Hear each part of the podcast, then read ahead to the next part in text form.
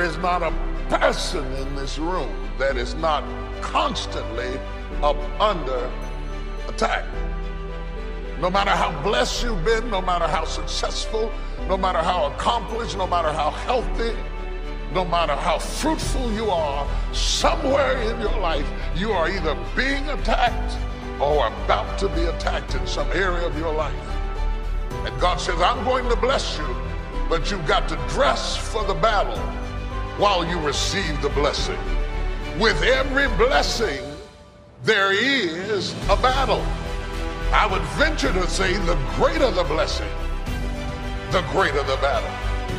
The enemy would not send that level of battle against you if there were not that level of blessing before you.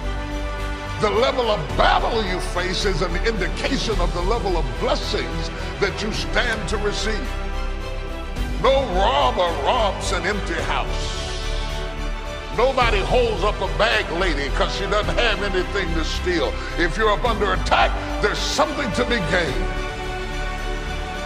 See, you got all dressed up not to run, you got dressed up to stand, not to give place or territory, not to evacuate the turf that's yours. You must learn to handle the negative. Don't ignore it.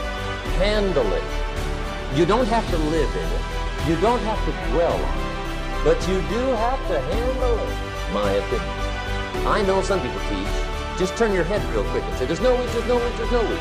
They'll take your guard. So you've got to handle the negative. Here's what part of it is. It's called the Great War between good and evil. And there is a war on. The minute you were born, you got involved in the war between good and evil, between darkness and light, between negative and positive, between evil and good, between tyranny and democracy, between weeds and human activity. I mean, the war is on. If good does not arouse itself and become active, guess what moves in? Evil. It's a war. A mental war, a physical war, a financial war, between enterprise and ease, between accomplishment and failure. It's a war. You're being fought by imaginations, shadows, and ghosts. Some of you are stressed to death over what ifs and maybes. You've been stabbed by suppose. You lay in the bed wrestling with ghosts of what ifs and maybes and suppose and I think and I heard and I felt and you wake up tired in the morning because you, you might have slept but you didn't rest because all in your sleep you've been fighting. Most people are living their lives from a heart place not a head place. They are so engrossed with what the heart feels that they have not covered what the head thinks. Most people are governed by their emotions. They're having a heart experience in a head fight. You will never win a battle if you're having a heart experience in a head fight.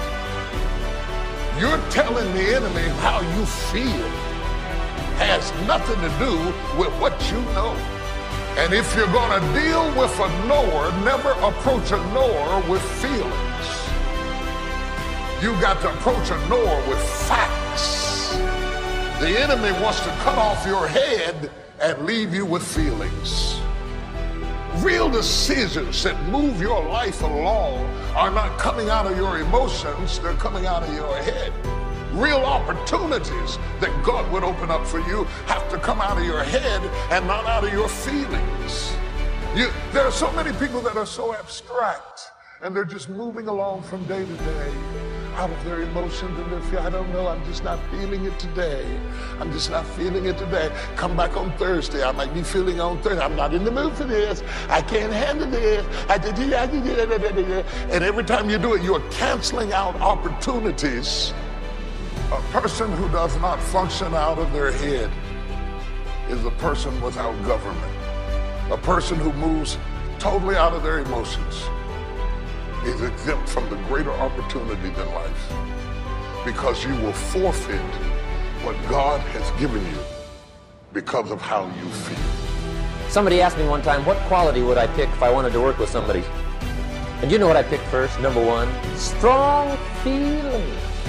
Please, number one, give me somebody that feels strong.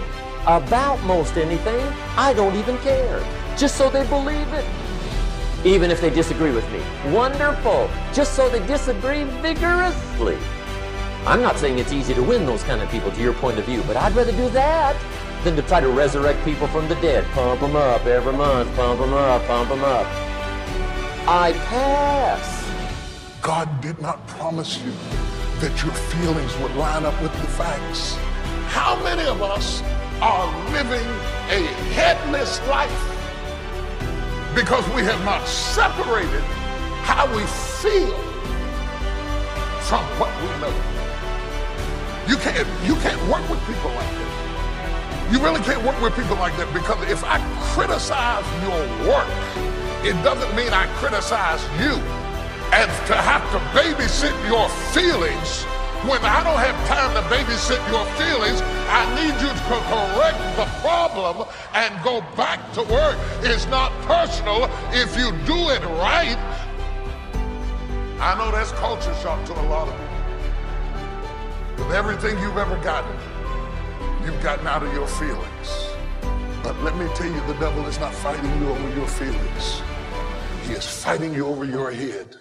He is giving you images and imaginations and threats of disaster to send your head into a panic mode so that you will digress mentally from the leadership that the rest of you needs. It has to come from the facts and not the feelings. Are you a kingdom without a king?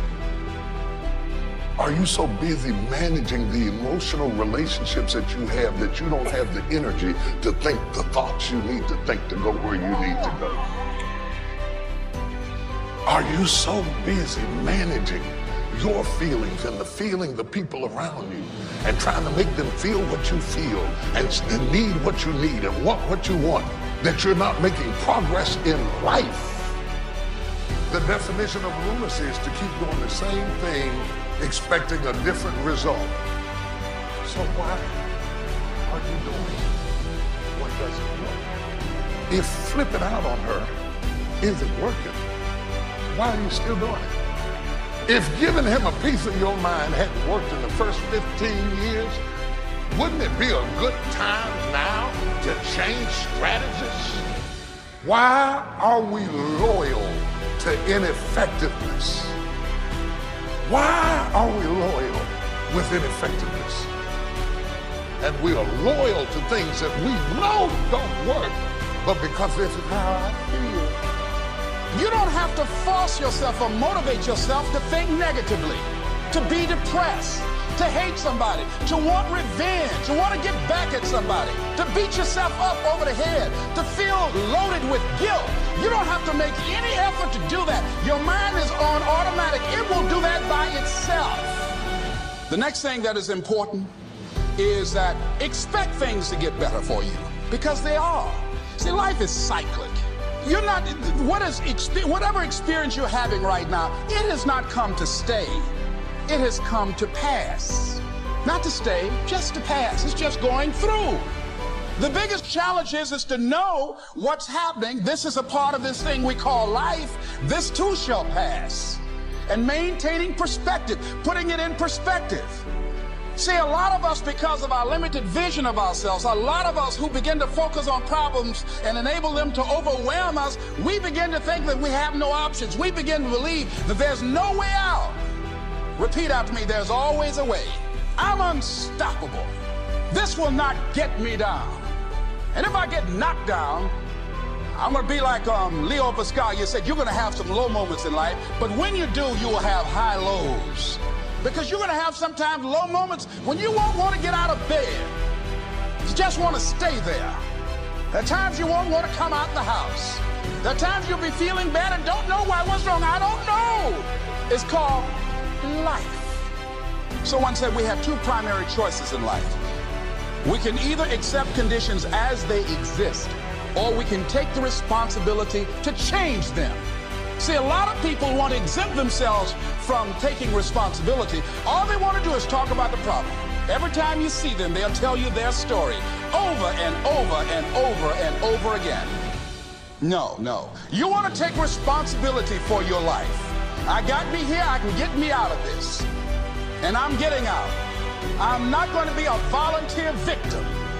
George Bernard Shaw said there are two kinds of people in life.